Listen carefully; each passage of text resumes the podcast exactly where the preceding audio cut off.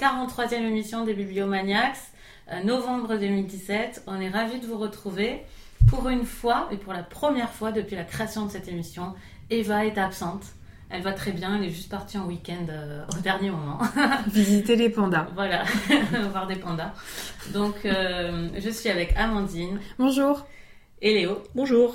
Dans ma cuisine pour parler des livres de l'affiche. Et Eva les a tous lus, donc vous pouvez aller sur son blog euh, voir ses avis euh, sur euh, Tu vas t'abîmer les yeux. C'est un très beau nom de blog au cas où vous auriez oublié. Et, et nous, ben, on sera trois aujourd'hui, donc peut-être que l'émission sera plus courte. Je ne sais pas, nous verrons. Nous n'avons rien prévu. c'est l'inattendu. donc c'est parti. Donc l'affiche de ce mois-ci, je me promets d'éclatante revanche, un essai de Valentine Gobi, très court. Chez l'iconoclaste. Chez l'iconoclaste, merci. Nos richesses de Kauter Adimi chez Le Seuil et La Serbe de Philippe Génada chez Julliard, au cas où vous n'en aurez pas déjà entendu parler un peu partout, parce qu'on n'est pas les premières sur ce coup cette fois. Euh, c'est parti pour Je me promets d'éclatante revanche, et comme Eva n'est pas là, je dois faire un résumé, donc je m'y colle. Donc Valentine Gobi nous parle assez simplement, je dirais en, en, peu de pages, de l'écrivaine Charlotte Delbo, qui a connu euh, euh, la déportation euh, elle, est, sortie d'Auschwitz, elle a écrit beaucoup de textes sur, euh, sur ce thème-là, pas seulement.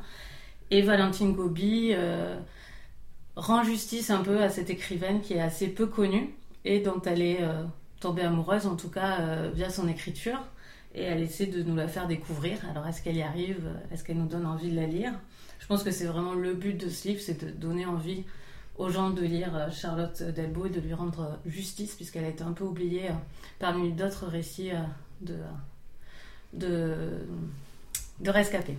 Est-ce que c'est bon? Est-ce que c'est complet? C'est bien, ça me paraît bien. Qu'est-ce que tu en as pensé? Alors, j'ai. c'est un peu particulier. J'ai lu ce livre pour la première fois cet été, au mois d'août, quand je préparais la rentrée littéraire, et il m'avait vraiment touchée. Euh, j'avais eu le sentiment que le projet de Valentine Gobi était très réussi. Euh, j'ai le souvenir d'il y a longtemps, il me semble, moi, que j'avais déjà lu Charlotte Delbo, mais j'en avais pas de souvenir plus précis que ça, sinon une sensation qui m'était restée. Et, euh, lire Valentine Gobi qui parle de Charlotte Delbo, ça m'avait redonné cette sensation un peu. Il y a quelque chose, c'est très physique finalement, le texte de Valentine Gobi, parce que celui de Charlotte Delbo l'est aussi. Euh, et donc j'avais eu cette sensation physique de retrouver, euh, de retrouver des éléments sur la faim, sur le froid. Euh, et, donc je vous dis, j'ai lu ça il y a deux mois. On a décidé là au bout de deux mm. mois de le mettre au programme et je me suis dit qu'est-ce que je vais en dire? Mm. Et, c'est bizarre parce que ça avait été un coup de cœur quand je l'avais lu. Je l'avais mm. trouvé très réussi et en même temps je savais, j'étais obligée de le relire pour en parler aujourd'hui. Donc j'en ai relu les deux tiers. Et je l'ai relu avec plaisir. Euh, j'ai repassé, alors c'est bizarre de dire ça vu le thème, mais j'ai repassé un bon moment parce que c'est toujours, je trouve, quand on aime la lecture, c'est toujours merveilleux de lire un écrivain qui nous parle de son propre coup de cœur. Euh, et, je me, et je pense que le paradoxe, du, le paradoxe, il est du fait que cette lecture, c'est une lecture qui se vit, et donc forcément, il faut, il faut le relire pour le revivre. On n'en garde que des sensations. Je pense pas que dans six mois, j'aurai encore un souvenir précis de l'argumentaire de Valentine Gobi. On n'est pas dans un argumentaire factuel, on n'est pas forcément dans l'historique. On est sur une expérience intime, corporelle. Et donc il faut relire des passages. Et du coup, le livre, il peut se lire, on peut prendre un chapitre au hasard. Euh, je l'ai fait aussi un peu comme ça, ma relecture, et relire un chapitre au hasard, ça se, ça se lit très bien, ça se déconnecte assez bien d'un autre chapitre. Et, euh, et donc voilà, même si c'est, j'ai un avis qui peut sembler mitigé, malgré tout c'est un coup de cœur et c'est une lecture que je recommande. Euh, moi en tout cas, elle m'a donné envie de relire Charlotte Delbo. Oui, je pense que ça marche de ce côté-là. Euh, moi je, je, ne crois pas l'avoir lu. Peut-être au lycée sans me souvenir que c'était elle hein, ou mm. des extraits, vu le sujet. Euh, moi, je, je pense que ça m'a quand même donné envie de la lire. Après, pendant toute la lecture, je me suis demandé d'une part qu'est-ce que je vais en dire. Ce Ouais. qui n'est pas si souvent le cas, même si vous pouvez penser que c'est le cas, euh, auditeur, qu'on lit en pensant ça constamment, c'est pas le cas. En général, on lit. euh, Enfin, moi, je lis euh, Mm. normalement mes livres et après, je vois. Et celui-là, tout le long, je me disais, mais où elle veut en venir? Qu'est-ce qu'elle veut me dire? Est-ce que c'est plus qu'un bandeau euh, Valentine Gobi recommande euh, de lire ce livre sur, sur un livre de Delbo. Euh, J'ai eu un peu de mal à, me, à comprendre où elle voulait en venir. Euh, Peut-être que c'est la construction euh, dont tu parles, qui a aussi des avantages, mais aussi Ouais. des inconvénients. C'est que c'est tellement des ressentis. euh, je, je sais pas, je n'ai pas compris. Et puis il y a une sorte de de- d'agacement aussi dans tout le livre. Euh, mais ça, c'est c'est aussi que moi, Valentine Gobi, euh, je ne suis pas, euh, comme c'est assez rare, mais je ne suis pas une grande fan. Mm.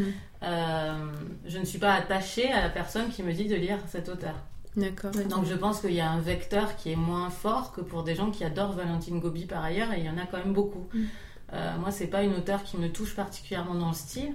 Donc le vecteur, il marche moins bien, je pense, que pour toi qui aimes beaucoup euh, Gobi, je Ouais. crois, par ailleurs. Mm. Euh, Enfin, j'essaie de me l'expliquer parce que en vrai, je, je, je dis pas du tout qu'il faut pas lire ce livre. Je, je suis juste. Enfin, ça m'est égal en fait de l'avoir lu. Euh, ça m'a donné envie de lire Charlotte Delbo comme aurait pu me donner envie un article, euh, de la lire un article dans le journal. Ou, Mm. Voilà, je, pas beaucoup plus, pas beaucoup moins que ça. Et voilà, j'ai aussi été un tout petit peu agacée, je sais pas pourquoi. Très personnel, je co- comprends pas pourquoi ça m'a agacée. Mais elle dit constamment qu'elle est dans une bibliothèque dans laquelle elle est mal installée. Euh, alors déjà, je, je comprends pas pourquoi elle emprunte pas ses livres, mais peut-être qu'elle habite pas dans la commune. Enfin, je commence à me poser des questions, mais pourquoi elle insiste sur le fait qu'elle est mal installée à la bibliothèque? C'était presque à la fin gênant vu la vie de Delbo. Oui, de par rapport au sujet euh, par rapport euh, au sujet de se plaindre de la chaise de la bibliothèque. Mais Enfin, mm, à ouais. ça m'a. Je sais pas. si- Moi, pas je l'ai compris ça avec le, comme si en fait elle faisait l'expérience. Sa lecture, c'est une expérience physique avec des sensations physiques d'humidité. Euh, et, et en fait, lire Charlotte Delbo, c'est lire quelqu'un qui te parle aussi de son expérience physique. C'est pas comparable évidemment, mais c'est pour montrer que la lecture, comme l'écriture, c'est une expérience physique, corporelle. Enfin, j'ai- Oui, je l'ai oui, compris oui. comme ça, moi. Oui, je, je pense qu'il y a une raison pour laquelle elle le dit. Après qu'elle y revienne. euh, ouais, moi, ça m'a apparu un peu. euh, C'est vrai que tu dis un quand t'écris quand un t'écris peu. un livre sur une écrivaine, Ouais. tu peux te payer les éditions de minuit. Oui, voilà. Tu Oui, peux t'offrir, voilà. euh, tu peux te l'acheter. Oui, Mais- ça fait un peu. Mais peut-être ça donne l'idée aussi d'une recherche. Ça, ça, ça la place dans une position d'enquêtrice qu'elle n'a pas vraiment dans ce livre en fait, Ouais. sauf une ou deux fois où elle va voir des inédits, où on lui sort des inédits, euh, etc. Mais je pense que c'est un bon moyen d'insister. euh, enfin, c'est un moyen d'insister. Après, c'est peut-être pas bon euh, d'après ce que tu en dis, mais sur le fait que c'est quand même très difficile de trouver les livres de Charlotte Oui. Delbo. Enfin, Ça, moi, j'ai essayé de faire l'expérience depuis. Entre temps, c'est vrai que même dans une très grande médiathèque, eh ben, il y en a pas. Mm. Euh, et on les a pas en poche et c'est peut-être un moyen pour elle de montrer à quel point c'est compliqué. De- de- euh, Par où il faut Voilà. passer pour pouvoir. Pour la lire, pour pouvoir ouais. la lire. Et donc ça, c'est le deuxième truc, c'est que ça l'agace. euh, ce que tu dis, elle a raison puisqu'elle aime cet auteur, mais ça l'agace à un point où, euh, où ça finit par donner un temps au livre qui est, euh, qui est un peu revanchard, un peu... euh, Enfin, je sais pas comment dire, mais moi ça m'a gêné un tout petit peu. Bon, je vais passer à Léo la parole. Non, mais en fait, je me retrouve un peu dans ce que vous avez dit toutes les deux, donc euh, c'est vrai que je vais pas avoir grand chose de nouveau à ajouter. Moi, je ne connaissais pas du tout Charlotte Delbo, donc c'est vrai que je rends quand même cette justice Mm. à Valentine Gobi d'avoir mis en lumière euh, un auteur que du coup j'ai j'ai très envie de lire, de découvrir après avoir, euh, après avoir lu euh, donc ce texte-là. Euh, j'ai été agacée, Coralie, par euh, les mêmes choses que toi. C'est vrai qu'elle revient sans arrêt sur le fait qu'elle est assise à la bibliothèque Clignancourt. euh, ça m'a un petit peu, un petit peu énervé aussi. Enfin, j'ai trouvé ça sans intérêt en fait par rapport aux propos du livre. Euh, je ne suis pas non plus une grande fan de Valentine Gobi, donc euh, quelque part, c'est vrai que je me dis, euh, oui, mais on s'en fiche un peu finalement de savoir ce que Valentine Gobi a pensé de, euh, de, de Charlotte Delbo, Mm. comment elle l'a découverte. Bon, pour moi, ça m'a semblé un peu anecdotique. est-ce que ne pas être une grande fan de Valentine Gobi fait que tu penses que t'es moins touché par le style, par son écriture? Peut-être. Après, malgré tout, c'est quand même un livre que, que j'ai lu avec plaisir. hein. Il est bien écrit. Ouais. Donc, euh, donc ouais, j'ai un sentiment un peu mitigé finalement. C'est vrai que c'est.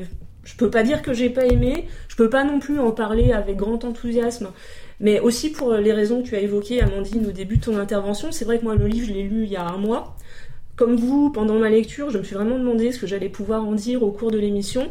Et effectivement, hier, je voulais le relire en entier, mais finalement, j'en ai lu quelques, fragments piochés au hasard dans le livre.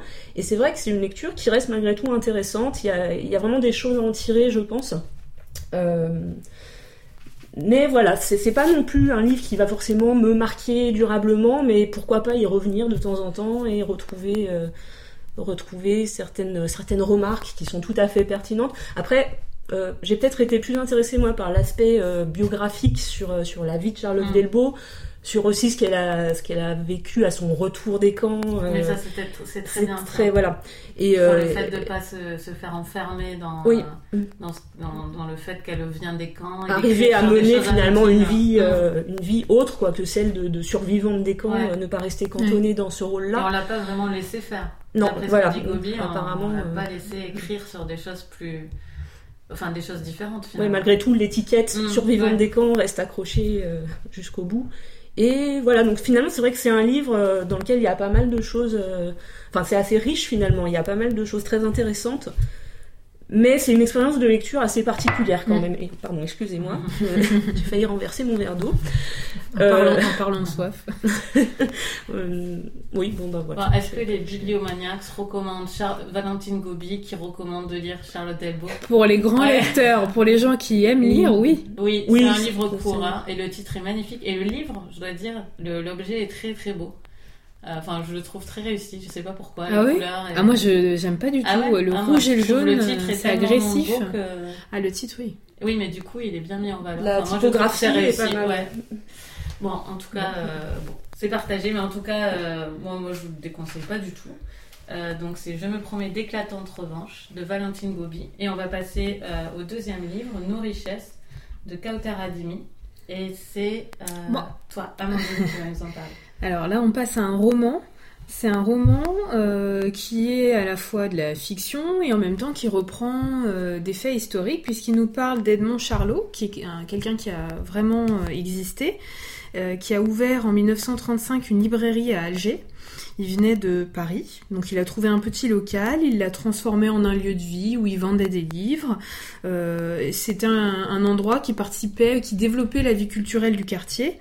Euh, à Alger. Il faisait des prêts aux étudiants. Il a créé à partir de là une maison d'édition. Et en fait, finalement, ce lieu, c'est devenu un lieu où se rencontraient les personnes. C'était plutôt euh, un, lieu d'amitié avant d'être un lieu d'affaires, en fait. Euh, et, et, de ce fait, c'est une activité bah, qui a connu des hauts et des bas. Euh, il a essayé de se développer euh, en métropole, euh, du, plutôt du côté de Paris. Ça a été compliqué parce que financièrement, c'était pas son truc, la, comptabilité, la gestion. Donc on a cette histoire-là d'Edmond Charlot et en parallèle, on a l'histoire de nos jours d'un jeune Français qui est, qui est d'origine algérienne, qui s'appelle Riyad, et qui est envoyé par sa famille à Alger pour reprendre, enfin pour prendre possession de ce local qui appartenait à Edmond Charlot il y a longtemps. Euh, et le but, c'est d'en faire une boutique de, beignets. Euh, donc lui, il découvre le quartier, il découvre euh, bah, comment faire en sorte de repeindre, enfin des, des, des, considérations très terre à terre, repeindre le local. Et en fait, Kauter Adimi nous raconte le parcours croisé d'Edmond Charlot et de Riyad. Très bien. Alors Léo, j'ai été un peu déçue en fait euh, par ce roman. C'est vrai que les, thèmes abordés sont intéressants, mais euh, j'ai trouvé qu'au niveau, au niveau de la forme, c'était assez plat. Euh, et que finalement tout était tout restait très superficiel. Alors surtout que au niveau de la construction, donc on a ces deux parties là qui, qui sont alternées, hein, l'histoire d'Edmond Charlot et celle celle de Riyad donc qui vient qui vient transformer la librairie. Et on a aussi une troisième partie avec des chapitres assez courts comme un espèce de, enfin, je sais pas comment dire, une mémoire collective, une mémoire collective qui s'adresse au lecteur, mais à la deuxième personne du pluriel, en disant euh, voilà vous, vous, traversez la rue, vous avancez, euh, vous avancez dans la ville, euh, mm. et enfin c'est compliqué à expliquer sans savoir lu le livre évidemment. du coup, j'ai trouvé quand même que le récit était assez décousu et que finalement les trois parties manquaient d'ampleur j'ai ouais, j'aurais aimé que ça soit peut-être plus approfondi, plus fouillé. En même temps, je ne sais pas trop comment comment décrire cette expérience de lecture.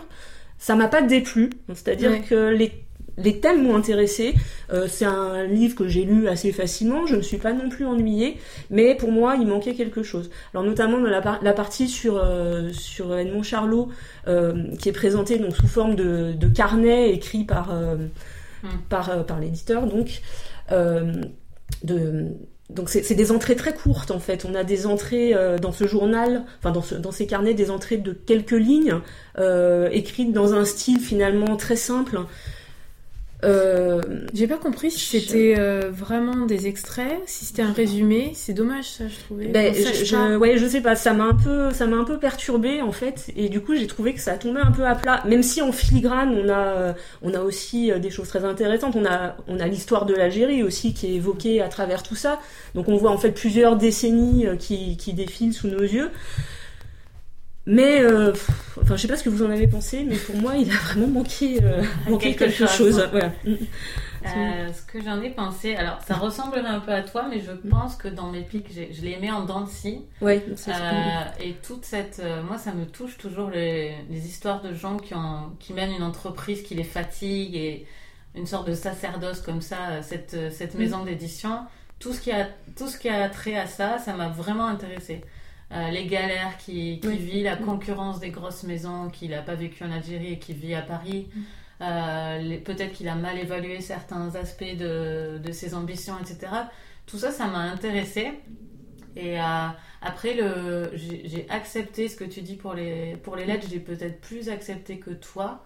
même si pour moi c'était l'auteur, enfin, je, je n'ai pas pensé que ça pouvait être des vraies lettres parce qu'elles avaient l'air un peu, un peu. Le journal intime Mmh. Oui, euh, enfin oui. Et c'est ça, ça faisait très simpliste en fait. Oui, c'est ça, ça peu, voilà, ça faisait un peu vite écrit quand même. Enfin, je, euh, je me demande si c'était une bonne idée finalement mmh. d'avoir choisi cette forme-là. Euh, je crois qu'elle a voulu vraiment animer son livre. Oui. Il y a un complexe de platitude dans ce livre. Elle a voulu l'animer par ça plein donne, de choses. Ça donne du dynamisme. Oui, ça donne quand même. oui, que ça interrompt quand même le récit. C'est assez agréablement fait. Euh, donc moi ça m'a intéressé aussi, je lis très, enfin quasiment pas de livres sur l'Algérie. Mais non moi non plus. Par donc ça, que c'est intéressé. Je pense que des gens par contre qui ont lu énormément, ça va pas les passionner plus que ça sur ce qu'elle en dit. Mm. Je pense pas que c'est très creusé. Je pense que c'est bien quand on en lit mm. peu, euh, parce que ça, ça donne des grands jalons de l'histoire algérienne.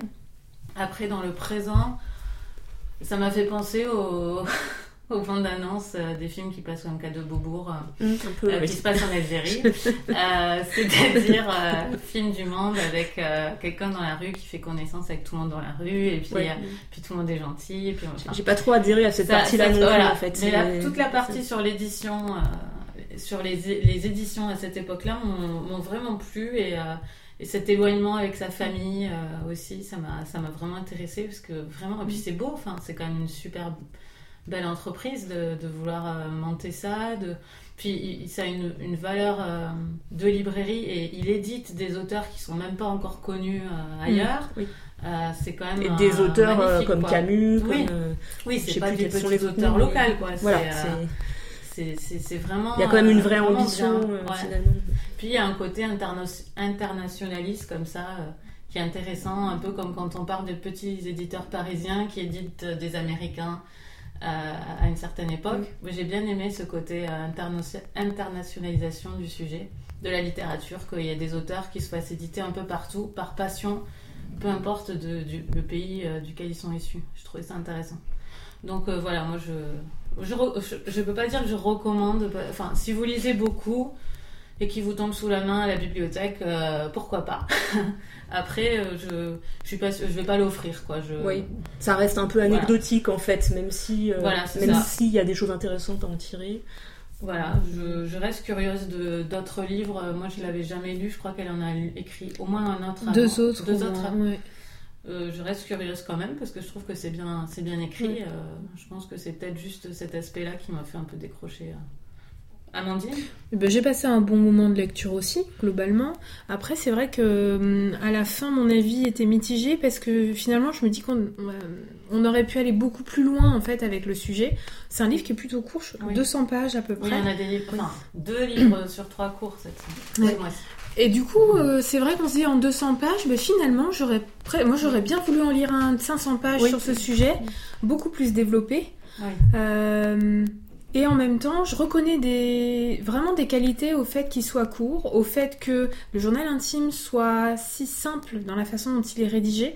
Ça donne, comme on disait, du dynamisme. Et puis, du coup, c'est un travail, je, quand même, je trouve que c'est un beau travail d'avoir résumé euh, à peu près 80 ans de l'histoire de l'Algérie et de l'histoire de cette maison d'édition euh, en si peu de pages. Oui. Et, euh, Oui. et on n'a pas le enfin, on n'a pas le sentiment que ce soit, euh, enfin, ça reste assez clair. C'est c'est assez, c'est assez simple à comprendre. Euh, et du coup, c'est quand même un beau travail. Mais Ouais. alors, évidemment, le pendant, c'est de dire que c'est peut-être un peu trop résumé, euh, c'est sûr. Ouais, c'est assez épuré, donc ça, ça peut être une qualité. Et ouais, je sais pas, je suis un peu entre deux aussi. Finalement, on se dit, bah, c'est plutôt positif, et en même temps, bah, je- du coup, je reste un peu Ouais, sur ça ma aurait faim. peut-être été plus lourd si elle en avait rajouté, euh, donc c'est compliqué. Oui, étiré comme Ouais. ça, quand tu dis que ça aurait pu durer 500 pages, comme ça, non. Enfin, moi, je pense Il aurait que- fallu le faire Non, différemment. Voilà, écrit écrit différemment. différemment, Oui. ça aurait pu Ouais. être, être un Je- autre livre. C'est ça. et notamment, écrit différemment aussi, le point de vue de Riyad. Les passages sur oui. ce jeune homme. les plus Il n'existe pas. Non, c'est un On sait pas trop personnage ce qu'il qui vient est, faire là, en qui fait. C'est le mec qui superficiel. vient détruire euh, Ouais. la nostalgie de. C'est enfin, ça, de- c'est un prétexte pour. euh, Ouais. Et pourtant, les, les chapitres qui sont consacrés à Riyad, ils ont des, des choses assez sympas. Il y a de l'humour dans ces chapitres-là, parce que on voit qu'il y a le, le quartier qui essaye de, enfin, qui a pas envie que cette boutique devienne une boutique de beignets. Et donc, euh, ils ont des, des techniques pour faire en sorte qu'il n'y ait plus de peinture dans le quartier, Ah qu'ils oui. puissent plus re- repeindre la boutique. Enfin, c'est, c'est drôle. Oui. Euh, et, et du coup, bah, j'aurais voulu que ce soit encore plus développé. euh, ça cette partie-là. C'est vrai que c'est frustrant parce qu'il y a plein de qualités en fait Ouais. dans l'écriture et finalement on reste un Je peu sur fin. pas totalement. Je Mm. pense que c'est quand même très ambitieux Mm. comme, euh, comme idée. Enfin, c'est parce que parler en même temps de cette maison d'édition, de, de la nostalgie comme ça d'un lieu. De la ville d'Alger aussi, qui est présentée de façon assez solaire, De ce hier. Enfin, je pense que ça aurait pu être une fresque. euh, Enfin, je pense qu'elle a un peu peur de son sujet Mm. peut-être et elle n'ose pas totalement y aller. Alors que je pense que c'est. Mm.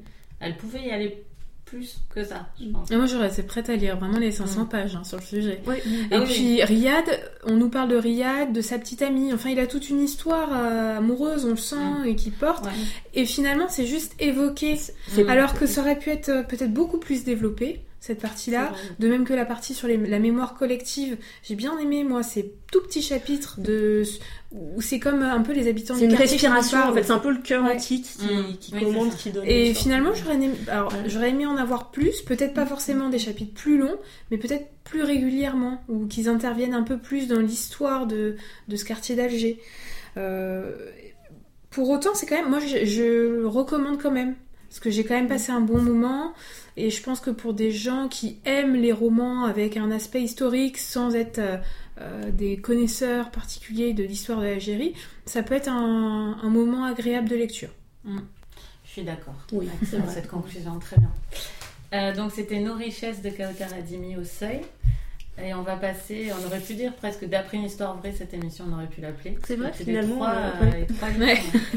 Euh, on va passer au, trois- au troisième livre, donc La Serpe, dont vous avez entendu parler maintes fois déjà, et euh, vous aurez la vie des bibliomaniaques. Alors, Dans quelques instants. la Serpe de Genada, donc Léo. Oui, alors là, ce n'est pas un roman, hein, c'est euh, c'est une enquête en fait sur un meurtre qui a été commis, alors c'est 1941 je crois. Oui. C'est ça.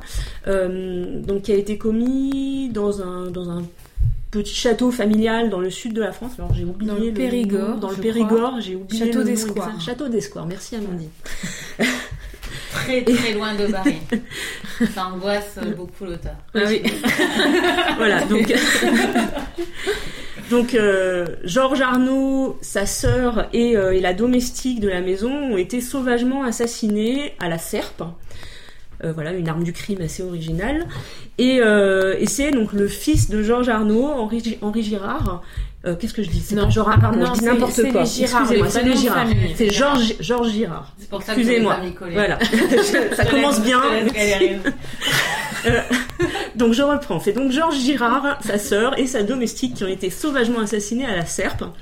Et le fils de Georges Girard, donc Henri Girard, qui avait une vingtaine d'années à l'époque, a été accusé, euh, accusé du meurtre, a été jugé et a fini par être acquitté au terme d'un procès assez, assez mouvementé.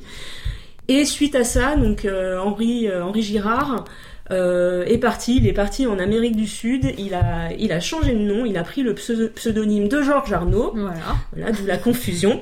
Georges Arnaud, qui est l'auteur du roman Le salaire de la peur, adapté ensuite au, au cinéma par euh, Henri-Georges Clouzot. Voilà. Donc ça, c'est pour les faits.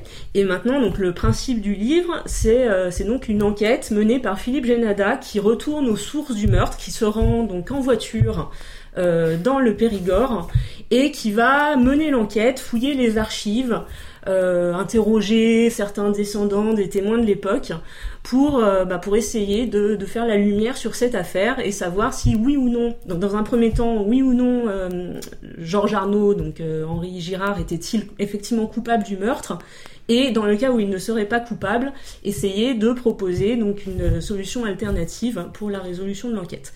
Voilà. Et donc comme c'est un texte de Philippe Génada, il y a énormément de digressions personnelles de l'auteur qui, euh, bah, en fait euh, est vraiment aussi un des personnages, un des protagonistes du récit, puisque euh, bah, il, décrit en fait tous ses déplacements, enfin la façon dont lui vit l'enquête, les réflexions que ça lui inspire aussi par rapport à son vécu personnel, par rapport voilà à d'autres à d'autres faits, d'autres d'autres événements divers et variés. Merci Léo, franchement, bravo, chapeau. Euh, Amandine, Alors tu disais Coralie qu'on en avait beaucoup entendu Mhm. parler. Moi volontairement, je n'avais pas. euh, J'avais essayé d'éviter les billets qui en parlaient, les moi chroniques. je l'avais déjà lu avant, donc ça va. Voilà. Donc quand je suis rentrée dans ce livre, je me suis dit, là il est en train de nous dire, Génada est en train de nous dire que cet homme tout l'accusait et qu'il a été déclaré innocent. Oui. Connaissant Génada, il va nous démontrer qu'il est coupable. Il fallait, faut être patient. voilà. Et ça commence comme ça en fait. En gros, le, le livre, il a trois parties. Première partie, bah, cet homme, en fait, il avait euh, tout qui le désignait coupable. Euh, voici euh, factuellement qu'est-ce qu'il désignait coupable et pourquoi c'est absolument invraisemblable qu'il ait été euh, acquitté. Et puis, euh, enfin non, pardon, avant cette partie-là, il y a quand même toute une partie sur la vie d'Henri Girard quand même qui prend du temps, euh, l'enfance, les ascendants, le- euh, toute sa vie jusqu'à sa mort et sans parler des meurtres. Mm. Ce qui est assez original quand même de oui. voilà. Donc après, il nous explique que euh, qu'en fait tout le désignait coupable mais qui était déclaré innocent. Et la dernière partie, il reconstruit l'enquête pour prouver l'innocence d'Henri Girard. Prouver une innocence qui a été déclarée de toute façon en justice, mais que personne ne considérait innocent. Et, le problème que j'ai eu, c'est euh, dans la deuxième partie où il nous explique que c'était vraiment invraisemblable que la justice le déclare innocent. Du coup, moi, je, je ne m'attendais pas à ce que ensuite il nous déclare, il nous explique qu'il était innocent. Et je l'ai complètement cru quand il nous expliquait, voilà pourquoi il est coupable. Mm. Et donc quand Ouais, il arrive, quand il arrive en nous disant euh, non en fait il est innocent et, et voilà il mène son enquête, et ben moi j'ai vraiment perdu confiance en Philippe Janel. je non mais je lui ai fait confiance et je lui ai donné toute ma confiance. Je, je- les yeux fermés. Et d'un coup, il me dit qu'en fait, bah, finalement, il nous a raconté euh, n'importe quoi avant, sans nous prévenir qu'il allait changer d'avis. Et donc, j'ai vraiment eu un problème jusqu'à la fin du livre. Bon, à la fin, je m'en suis remise quand même. Tout va bien. T'as l'air Voilà. en bonne santé. là, Mais quand même, pendant plusieurs centaines de pages, je me suis dit, mais comment je vais pouvoir lire ses prochains livres? Ça va pas être possible. Là, il a perdu ma confiance jusqu'à la fin. Bon, euh, malgré tout, je m'en suis remise. Et, euh, et à la fin, enfin, c'est quand même un livre que j'ai apprécié, même si du coup, mon expérience de lecture n'a pas été bonne. J'ai Mm. pas, j'ai pas passé un bon moment parce que ça m'a trop perturbé la façon dont c'était construit. Euh, malgré tout, j'ai aimé parce que moi, quand je vais lire un livre de Philippe Gianada, c'est presque d'abord pour lui, Mm. pour ce- son enquête, pour ses parenthèses. C'est à ça qu'il est doué. Mm. Euh, Il y a des moments où on rigole, euh, on rigole franchement, des histoires de thermomètre. euh, de- Ah oui. Il nous parle de sa femme, de son fils. C'est ce qui est le meilleur, presque Ouais. dans le roman. Et puis en fait, euh, euh, le livre est construit euh, comme s'il y avait ces deux histoires parallèles, bah, le- l'histoire, euh, les meurtres et l'histoire d'Henri Girard. Et puis en parallèle, ben moi je prends ma voiture et puis je vais dans le Périgord quand même. C'est le voyage de ma vie presque. et c'est hyper drôle. Et puis tout ça, ça, ça hum, s'est développé en même temps. Ça monte crescendo jusqu'à l'arrivée au château, jusqu'à l'arrivée à destination finale. Je visite le château d'Escoire. Euh, donc j'ai trouvé que c'était quand même très bien construit. On a l'impression que ça va dans tous les sens, qu'il y a plein de parenthèses, que c'est du gros n'importe quoi. Et en fait, quand même, il y a une, une structure, il y a une vraie structure qui est très réfléchie. Et euh, Il y a une maîtrise du récit Exactement. en fait. Il y a une vraie maîtrise dans le dans le récit. Léo? Oui, alors moi c'était mon premier Philippe Génada. Oh Ah, mais il faut rattraper. oui, là. oui, bah de toute façon, je, oui, Mm. j'ai prévu de lire La Petite Femelle. Ah ça oui, fait déjà. C'est vrai qu'il en parlait temps beaucoup que- dedans. Oui, en plus il y a pas mal de références à La Petite Femelle. ça, ouais. que je dois lire depuis des mois, mais bon, ça c'est un détail. Euh, oui, oui, donc euh, j'ai j'ai beaucoup aimé pour cette première expérience. La mise en route a été un peu difficile quand même. Ah, C'est vrai que euh, les 150... euh, alors moi ce qui m'a gêné, c'est pas du tout les digressions, parce que ça, ça m'a plu tout de suite. hein, les digressions Mm. entre parenthèses, les interventions de, de l'auteur que j'ai trouvé assez savoureuses. Euh, voilà, par contre, les 150 premières pages où on suit en fait euh, la présentation des protagonistes du, du drame et puis euh, la vie euh, ultérieure de, de Henri Girard au moment où il devient Georges Arnaud. Bon, il m'a fallu du temps pour vraiment rentrer dans l'histoire. C'est vrai qu'au début, les personnages m'intéressaient pas plus que ça en fait. Bah, il fait en Euh, sorte. voilà, c'est, volontaire hein, de toute façon.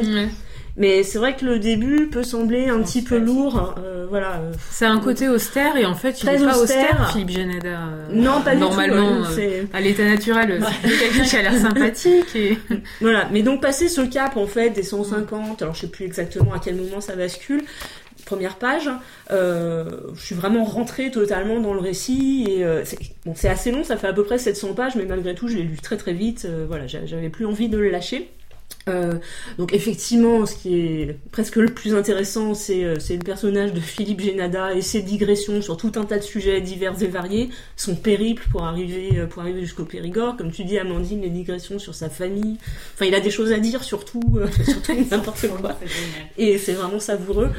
Euh, euh, voilà. Après, euh, l'aspect résolution, résolution de l'enquête est aussi très bien mené et très bien imbriqué au reste. C'est vrai que finalement, euh, fi- finalement, il nous emmène un petit peu où il veut et tout Mm. est tout est impeccablement construit, impeccablement euh, impeccablement écrit. Euh, après, voilà, c'est clairement c'est un texte qui à mon avis ne plaira pas à tout le monde, donc c'est vrai que c'est compliqué de le recommander aussi. Je pense qu'on peut être buté euh, par le style de Philippe Génada, par ses digressions, et, euh, et quelque part le récit est aussi parfois un peu redondant. C'est vrai qu'il y a des répétitions sur, euh, sur un certain nombre de faits qui sont présentés d'une façon puis d'une autre. On revient beaucoup en arrière. Donc clairement c'est un, un récit qui n'est pas forcément pour tout le monde. Donc je peux pas non plus vous dire allez-y les yeux fermés. Mm. Mais euh, essayez, et puis si vous accrochez au style de Philippe Génada, ben, faut essayer mais il faut de- se forcer il sur faut les se 200 forcer au début, pages, voilà, c'est ça. Mais euh, non, non, pour moi vraiment une très très bonne expérience de lecture et je relirai l'auteur euh, sans aucun doute. Super. Bah, moi, à chaque fois que j'entends parler de ce livre positivement, j'ai l'impression qu'on j'ai l'impression que Philippe Génada est quelqu'un que de ma famille ou ça me touche personnellement qu'on dise du bien de ce livre comme si euh, comme si c'était mon tonton. bon donc en tout cas euh, moi j'ai j'ai eu du mal au début beaucoup de mal à lire ce livre parce que moi je fais une confiance totale en Philippe Génada et j'ai dit bon il va bien finir par m'intéresser. Euh, je continue, je continue. Il faut quand même un peu s'accrocher au début parce qu'il en, il en fait beaucoup pour qu'on soit du côté de, des gens qui doutent de la, Ouais. Oui, de la Il est- l'innocence, il est euh, vicieux. voilà, il est un peu vicieux. Et heureusement, j'avais une coach, euh, la personne euh, d'une blogueuse qui s'appelle Nior, qui m'a dit, qui était un peu en avance sur le livre et qui m'a dit à quelle page tout allait aller mieux pour moi. Et donc j'avais non seulement confiance en elle, mais en Philippe Génada. Donc j'ai lu beaucoup plus tranquillement. Et je pense vraiment au bout. C'est pas non plus désagréable de lire le début parce qu'il y a déjà l'humour euh, qui va bien. oui, il y a des choses auxquelles se rapprocher quand même. on, rentre tout à fait dans un livre de Génada. C'est juste le sujet en lui-même. J'avais peur qu'il ne m'intéresse pas. Ouais, pareil. Et finalement, euh, ça m'a passionné évidemment. Euh, comme disait Amandine, euh, Philippe Génada est vraiment un personnage du, euh, du livre. Et, euh, et quel personnage Parce qu'il intervient dans des parenthèses qui, qui me font mais, Ah rire. Mais c'est même pas toujours des parenthèses. Des fois, c'est Non, des non, pages des fois, c'est des phrases. entre parenthèses. Et à l'intérieur de ces pages, il y a des parenthèses. Et ça m'a touchée aussi parce qu'il parle beaucoup de son fils et on voit grandir d'un Oui. livre à l'autre. Et euh, je suis impatiente de savoir ce qui va devenir. Euh, J'aime bien ses remarques sur la cigarette, sur, euh, sur euh, l'alarme là qui, qui n'entend pas l'hôtel et il s'imagine une espèce de scénario scabreux. euh, Avec les le pyjamas le lendemain matin. Une discussion avec Voilà. la serveuse au restaurant chinois. Voilà, plein de petites choses. Ah, oui. sur si on dort avec Mais- un soutien-gorge ou pas. Il y a plusieurs fait- fois où j'ai ri aux éclats, ce qui m'arrive quand Oui. même jamais quand je Ah. lis en fait. ça arrive très souvent avec lui parce que Oui. vraiment je le trouve. euh, C'est désopilant quoi. C'est désopilant et je pense que plein d'auteurs ont, euh, pensent à des choses plus drôles que ce qu'ils écrivent dans leurs livres. Et lui, on dirait qu'il n'a pas de garde-fou. Mhm. C'est-à-dire que Il écrit quand il pense, vient. voilà, il pense à un truc drôle et euh, il écrit. Même Et il est hyper généreux de ce côté-là parce que je pense que plein de personnes se retiennent naturellement Oui, de faire des blagues dans certains contextes. Oui. Par exemple, écrire un livre. mais Mais euh, même mais- sur la description euh, de l'enquête menée par les gendarmes, les policiers, Oui, et des fois, hilarant. il y a, ouais, il est des petit. fois ça devient cocasse quoi tellement. euh, C'est Oui, tonton Philippe. Oui, mais c'est ça, c'est qui, est, qui est pas raciste, qui est pas lourdingue, Voilà. c'est le tonton parfait à table. C'est euh, c'est vraiment bien. Euh, moi, je, je, je suis vraiment admiratif parce qu'il ose un truc qui n'est pas gagné d'avance. Quand même, il fait, il fait même une blague sur le Goncourt. Euh, il dit qu'il adore Virginie Despentes, mais que c'est trop visible s'il commence à, à essayer de flatter un- quelqu'un de, de l'Académie Goncourt, etc. Enfin bref, on va pas dire toutes les. C'est- inintéressant finalement quand on nous écoute, je pense, de, Oui, de faire la il faut lire le ce qui est livre. drôle. Mais vraiment, je peux- ne peux que recommander euh, ce livre parce qu'il n'est pas que drôle aussi, il est vraiment intéressant Oui, parce qu'il montre à quel point on peut lire une vérité. euh, ouais, il y a un vrai travail d'enquête. Ouais, il y a un vrai travail d'enquête. Moi, je suis, euh, je suis emballée. euh, vraiment, je pense qu'il mérite largement euh, toute la presse qu'il a. Et, et c'est un vrai plaisir de lecture. Et je pense il y a une sorte de culpa- pas de culpabilité, mais on se dit, il peut pas avoir euh, le Goncourt parce que c'est trop rigolo. On, s'y plaît trop dans son Mm. livre. C'est presque comme s'il fallait un peu ne pas se plaire totalement dans un livre pour qu'il ait. Euh, un prix. ouais. un prix. Euh, moi, je lui souhaite vraiment d'avoir un prix euh, sérieux parce qu'il y a du boulot là derrière. Et puis, euh, et puis tant mieux si on peut s'éclater comme ça en lisant un bouquin. C'est pas, on n'est pas obligé de, de, de, de fermer l'œil pour, pour avoir le bon cours. Donc, je trouve que c'est, c'est, bien. Bon, je sais qu'il l'aura pas, mais je veux dire, il est nommé à plein de prix et toujours dans les. Voilà, il y a toujours un peu de réserve dans les avis sur ce que serait le talent parce qu'il y a trop d'humour dedans. Oui. Moi, je trouve que c'est vraiment un très grand livre et euh, Au contraire, c'est Voilà. tout un art d'arriver à maintenir Bah oui, cette cohérence-là, tout, Tout tout en en ajoutant ces remarques qui semblent un peu, un peu frivoles, un peu décalées. voilà. je me demande Mais, de quoi il va euh, parler. euh, Oui, après. on attend le Là, programme. à la base, ça ne m'aurait pas du tout intéressé. Mais moi non plus. en Moi, c'est pareil. Autant la mais- petite ouais. femelle, ça pouvait plus m'intéresser. Bah, j'étais beaucoup femmes, plus attirée par la petite femelle à la base. C'est vrai que du coup, finalement, j'ai commencé par celui-là. Et euh, il est dispo en poche, la petite femelle, donc Ouais. allez-y. Sulac aussi, moi j'ai découvert avec Sulac, euh, Philippe Mhm. Genada, et j'ai beaucoup aimé Sulac. Et en plus, là, il y a vraiment un truc romanesque, euh, le gangster. C'est... Moi, je ne lis jamais de livre avec des gangsters, et là, ça m'avait bien plu. Non, vraiment, je, je suis emballée. Et euh, Eva aussi a aimé, hein, euh, je précise. Je ne vais pas préciser, euh, détailler, mais elle a aimé aussi. Donc, euh, nous recommandons Oui, Oui, oui. oui. la serve de Philippe Génada. Allez-y si ce n'est pas déjà fait. Dites-nous euh, votre avis, même s'il est plus mitigé que le nôtre. On le fera passer évidemment. Bon ben voilà, on a fini on a fait le tour. nos Mhm. trois bouquins euh, de- du mois. Donc on va passer au coup de cœur. Léo, ton coup de cœur. Alors, j'ai hésité entre plusieurs, euh, plusieurs romans et finalement j'ai choisi de vous parler du roman qui s'appelle Le sympathisant de Viet Tan Nguyen, euh, qui est publié chez Belfond et qui est sorti euh, à la fin du mois d'août, je crois, en tout cas pour la rentrée littéraire de cette année. Donc c'est un roman qui a eu le prix Pulitzer.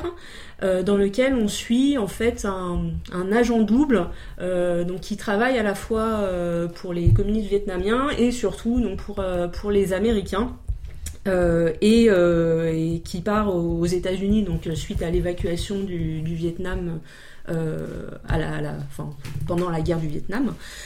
Que dire d'autre? Donc oui, moi j'ai vraiment beaucoup aimé la façon dont ce roman était écrit. Il y a un ton qui m'a vraiment beaucoup plu.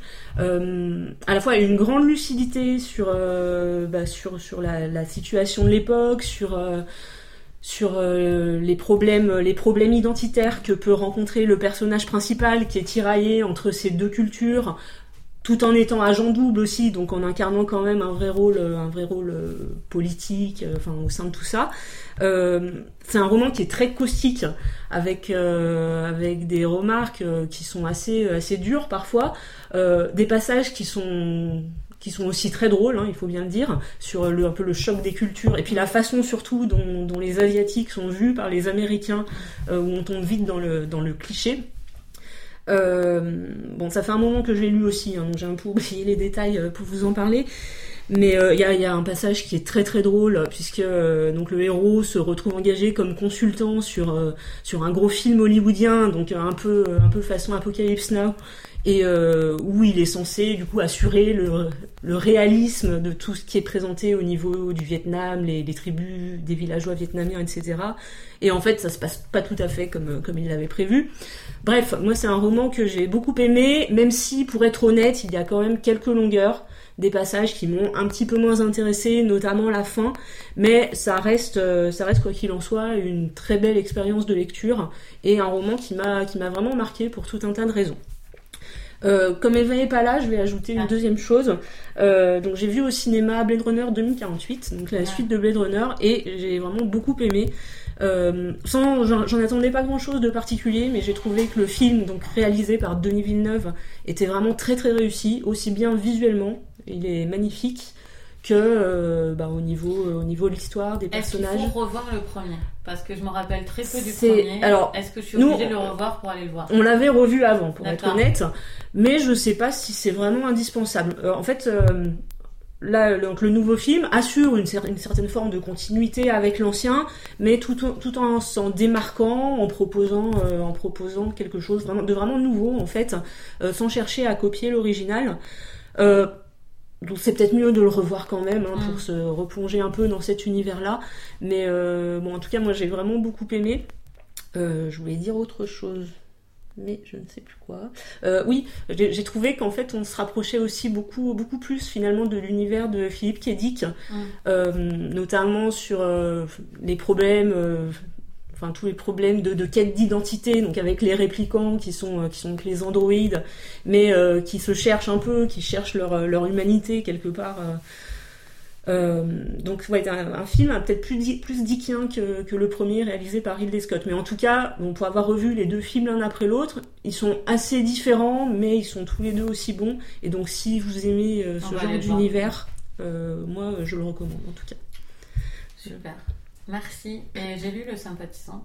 Oui. Juste, euh, je l'ai trouvé plus, j'ai trouvé trop difficile. Enfin, je me suis ennuyée. Euh, ouais, bah, ce que je peux comprendre. Hein, je pense que c'est un livre à réserver quand même à, à des gros lecteurs. Enfin, des... Oui, c'est vrai. En plus, il est assez long, donc euh, ouais, c'est un gros pavé. d'accès, je trouve. Euh, mais ça veut pas dire qu'il est pas bien. Je, non, je non, fais juste sûr. un petit warning. Amandine euh, Moi, mon coup de cœur, c'est un, une enquête euh, de la journaliste Delphine Minoui qui s'appelle Les passeurs de livres de Daraya, une bibliothèque secrète en Syrie. Euh, en fait, c'est une journaliste qui travaille pour le Figaro et qui vit en Turquie. Elle a eu connaissance via la découverte d'un groupe sur Facebook de l'existence d'une sorte de bibliothèque secrète dans Daraya, qui est une ville qui est dans la banlieue de Damas, une ville qui est euh, bombardée, euh, qui était bombardée régulièrement depuis plusieurs années, où il y avait 12 000 habitants qui vivaient euh, assiégés. Et avec le temps, ils ont fini à 8 000. Euh, et donc elle a découvert ce groupe Facebook, ça l'a intriguée. Elle a pris contact avec Ahmad, qui est un jeune homme de 23 ans, euh, qui fait partie des, des leaders en fait euh, de ce groupe, de cette bibliothèque. C'est un ancien étudiant en génie civil à Damas. Et il a fait le choix de rester à Daraya quand la ville s'est faite assiéger et même après quand elle s'est faite totalement assiégée. Et il fait partie des personnes qui fournissent la bibliothèque en livres. Et elle a quand même plusieurs milliers de livres, cette bibliothèque. Ils vont les récolter dans les bâtiments qui sont en ruine. qui ont été bombardés. Et en fait, il raconte, enfin, elle raconte à travers euh, Ahmed, Ahmad, pardon, et puis euh, les, amis d'Ahmad, euh, comment euh, cette bibliothèque fonctionne, qu'est-ce qu'elle apporte à tous ces hommes et ces femmes. En fait, c'est des personnes qui cherchent à s'évader, puisqu'ils sont prisonniers de la ville, qui cherchent aussi, pour beaucoup, pour les jeunes, à poursuivre leurs études, parce que leur vie a été interrompue, donc c'est un moyen de continuer à se renseigner, à s'informer. Ils lisent aussi beaucoup de livres euh, de philosophie, de, de livres euh, sur la démocratie, de livres euh, politiques, parce qu'ils réfléchissent à la construction de leur prochain système politique. Ils lisent aussi des livres de développement personnel, des livres américains, euh, parce que bah, ils sont dans la recherche d'une pensée positive, en fait, à continuer à y croire, à avoir de l'espoir. Donc elle raconte euh, ces personnes-là et en même temps, moi ce que j'ai apprécié, évidemment, euh, c'est une histoire très forte, c'est très émouvant, mais j'ai aussi apprécié son point de vue journalistique. Dès le départ, elle est très intéressant. elle est très transparente. Elle nous explique qu'elle, elle peut pas s'y rendre pour, euh, Mm. pour mener l'enquête. Donc du coup, elle a une, une problématique éthique en tant que Mm. journaliste, de vérifier ce qu'on lui raconte. Et donc elle nous explique que comment elle vérifie bah, En ayant plein d'entretiens Skype avec toutes ces personnes sur WhatsApp, en s'envoyant des messages, Mm. euh, en, en essayant de recouper les témoignages avec des personnes qu'elle connaît en Turquie ou au Liban qui vont confirmer euh, ce qu'on lui raconte. Et puis finalement, elle devient euh, leur correspondante, elle devient, c'est presque plus une simple journaliste, hein, elle est presque dans des relations d'amitié avec eux, et elle les soutient. C'est-à-dire pendant les années où ils sont assiégés, où ils n'ont plus d'espoir, ils s'envoient des messages, elle les soutient euh, comme une amie pourrait le faire. Et donc c'est un, c'est à la fois une enquête journalistique et en même temps un récit euh, euh, du coup très émouvant, euh, plein d'humanité, moi qui m'a vraiment beaucoup touchée et je recommande fortement à toutes les personnes qui aiment la lecture et qui s'intéressent aussi à ce qui se passe en Syrie. Ouais, ça a l'air passionnant. passionnant, Ouais. Et ça, Ça c'est, envie. je l'ai lu en, en une soirée. hein. Tu peux rappeler le titre Alors ça s'appelle Les passeurs de livres de Daraya et le sous-titre c'est Une bibliothèque secrète en Syrie. C'est publié au Seuil, euh, donc par Delphine Minoui. Ça fait que 158 pages à peu près. D'accord, ça a l'air. Ah, mes voisins. euh, Font des travaux. de. En fait, euh, nous avons une théorie. Je pense qu'ils ont un TOC ou un problème de mémoire immédiate et qu'ils ont toujours l'angoisse que leur perceuse ne fonctionne plus. Ah. Et donc, ils sont obligés de vérifier régulièrement qu'elle fonctionne toujours. ça fait à peu près une semaine qu'ils sont atteints de cette maladie. Ça s'arrête à peu près une heure et ils vérifient à nouveau qu'elle fonctionne. Voilà. Bon, on est content pour eux. voilà.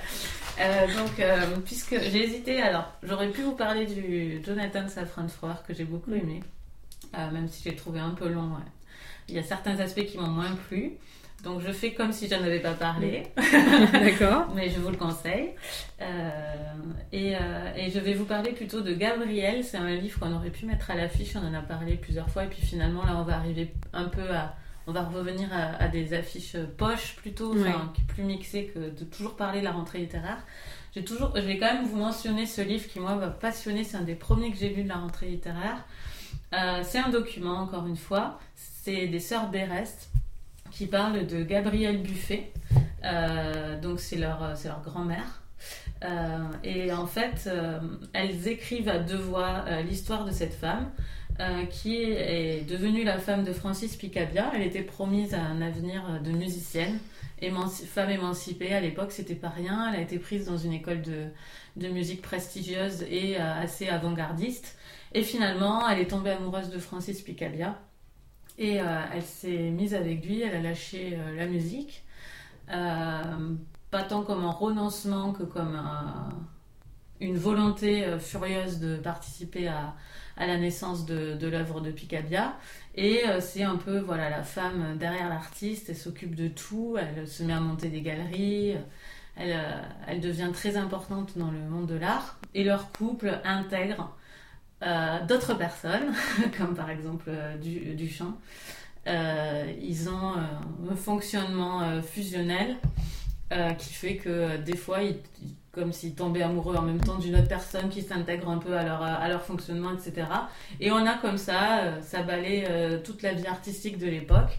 Et ce que j'ai vraiment aimé dans ce livre, c'est déjà que moi je connais pas grand chose à la peinture. Enfin, je suis assez euh, euh, inculte. Enfin, j'aimerais être plus cultivée là-dessus, mais voilà. Donc moi, je ne parle pas en tant que spécialiste de la peinture. Peut-être que quelqu'un qui connaît très bien la peinture en apprendra beaucoup moins que moi, mais moi, ça m'a intéressé.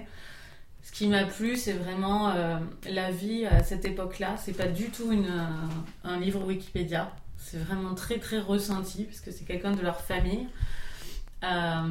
Et il faut savoir que Gabriel Buffet, de façon assez cohérente finalement quand on voit leur couple, ils ont eu des enfants mais ils n'avaient pas grand-chose à faire de leurs enfants. Mhm. Ils les ont envoyés euh, en pension et ils voulaient vivre euh, toujours leur grande vie euh, artistique. Les enfants c'était un peu mis de côté. Et donc c'est aussi un mystère familial en fait, cette femme hein, qui, euh, qui était leur, leur ancêtre, c'était aussi un mystère familial et, euh, et elles le rendent très très bien ça, je trouve parce que c'est finalement un livre sur qu'est-ce que c'est être une femme à telle époque, qu'est-ce que c'est être une mère. Elle-même devient une mère à un certain moment de l'écriture du livre, donc il y a des questions très intéressantes. Et ce qui est très malin, c'est qu'elles elles sont quasiment pas dans le livre, ces deux sœurs. Mm. Elles, euh, c'est pas comme Génada, mais euh, de temps en temps, à la fin du livre, il y a un dialogue entre elles qui fait maximum euh, peut-être 5-6 lignes, où euh, elles réagissent à ce qu'elles viennent nous décrire. Euh, Il y a un dialogue entre elles, on sait même pas qui est qui dans ce dialogue, mais c'est très très habile parce que ce dialogue-là, souvent, il nous rappelle que c'est euh, quelqu'un de la famille qui est en train d'écrire le livre et que c'est à quatre mains parce que c'est tellement bien fait qu'on oublie totalement que c'est à quatre mains. En fait, apparemment, elles ont écrit un chapitre chacune, l'un après l'autre, et elles se passaient le, cha- le, le livre, enfin le, le chapitre, et l'autre réécrivait le chapitre. Et t'as pas de différence de style euh, Non, pas du tout. euh, Franchement, c'est enfin, c'est assez épatant. Je, écrire un livre à quatre mains, je trouve ça très intéressant comme projet. Et là, vraiment, c'est, euh, c'est, on ne sait pas qui a écrit quelle partie. Il y a une Euh, unité. il y a une unité mer- merveilleuse. Et puis, c'est, enfin, moi, c'est un souffle dans ce livre. Ça m'a fait penser à, au deuxième tome des Mémoires de, de Beauvoir, où il y a tout ce, ce pari artistique, littéraire et cette fièvre de vie. euh, qu'elles retranscrivent très très bien, elles retranscrivent, j'ai du mal Mm. à dire euh, au pluriel, elles retranscrivent très très bien ça. Et euh, enfin voilà, si vous voulez un livre qui se lit hyper facilement et avec. Vraiment, c'est un voyage dans le temps et dans l'art et c'est vraiment très intéressant. Et c'est un roman? C'est une biographie? Comment ah non, il là, se c'est situe vraiment un document. Oui, Enfin, d'accord. oui, là, on peut pas dire que c'est. Alors, je, je pense qu'il le considère comme un roman. Euh, encore une fois, là, je ne sais pas pourquoi. C'est vraiment un document. C'est. Alors, évidemment, elles ont imaginé euh, certaines choses, mais elles le disent quand elles imaginent. Euh, quand, quand ce n'est pas la réalité, elles le. Oui, c'est de la reconstitution Oui, on historique. sent en bien fait. que voilà qu'elles reconstituent certains, certaines choses dont elles ne sont pas sûres, mais, euh, mais sinon, euh, elles essaient même d'imaginer certaines choses. Euh, Elles le disent même euh, qu'elles imaginent euh, comment pouvait être ce, ce, ce repas entre ces gens, tout ça. Non, c'est vraiment. euh, Enfin, moi, j'ai beaucoup aimé. Et euh, c'est pas un sujet qui à la base m'aurait euh, passionné encore une fois, mais euh, il est vraiment très très intéressant. C'est un gros pavé, je crois. Ça Non. se lit bien, non? Non, non, c'est pas du tout un gros pavé. Euh, je- 400 450, Ah ouais. Ah bah, 450 pages. Ouais, bah, j'aurais jamais pensé qu'il faisait cette. Donc, ça se lit bien. Ouais, ça se lit très très bien. J'ai aucun souvenir que ce soit un pavé. Je l'ai lu en numérique et je l'ai lu très très vite. Euh, ça se lit vraiment très facilement et vraiment, si vous êtes intéressé par, euh, par la peinture, mais par euh, une sorte de d'envie de vivre, de passion euh, et de- d'histoire, c'est vraiment intéressant. Donc voilà, je vous recommande Gabriel de, des Sœurs Berest euh, au stock. Chez Stock. Euh, Qu'est-ce que vous êtes en train de lire? Je lis Underga- Underground Railroad Ah, de. Colson Whitehead. Là, t'es en train de lire? Ouais.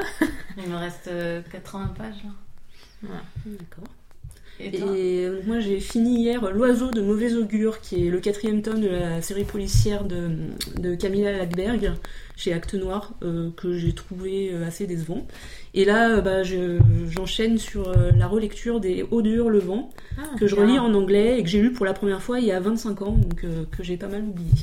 Beaucoup plus que Jenner, qui, euh, qui Oui, beaucoup plus aussi, marqué en fait, que j'ai lu à la même époque. Je l'oublie à chaque fois, Léo de Hurlevent. Oui, J'ai bah, lu trois fois et je l'oublie à chaque fois. Je me rappelle que c'est bien à lire sur le moment. Oui, et l'oublie. donc euh, bah, j'ai hâte finalement de, de le relire. Euh, donc euh, la prochaine émission, on va, on va revenir à des poches parce que tout le monde ne lit pas aussi euh, la rentrée littéraire et voilà, même si je signale que dans plein de bibliothèques, euh, les livres de la rentrée littéraire sont arrivés et c'est vraiment, euh, là j'en ai encore pris que j'avais Mm. pas prévu Ça lire. commence maintenant. Ça ouais. commence Oui. bien là, donc euh, regardez un peu nos émissions d'avant, enfin écoutez, ou regardez les affiches et là c'est le moment d'aller à la bibliothèque. Mais bon, on revient à du poche. On va parler du Grand Marin de Catherine Poulain. La promesse de l'aube de Gary. L'adaptation ciné va sortir en décembre. J'ai très très peur en ayant vu la bande-annonce. Mais voilà, parlons du livre. Et EPP de Ferenc Carinti. Euh, voilà. Donc euh, n'hésitez pas à lire ces livres en avance ou nous dire en avance vos avis dessus. Et ça nourrira clairement notre émission. Eh ben merci. On- Eva sera là la prochaine fois. J'espère que tout le monde sera là. On espère aussi. Et euh, on vous souhaite d'excellentes lectures pour, pour ce mois-ci. Salut Au À revoir. bientôt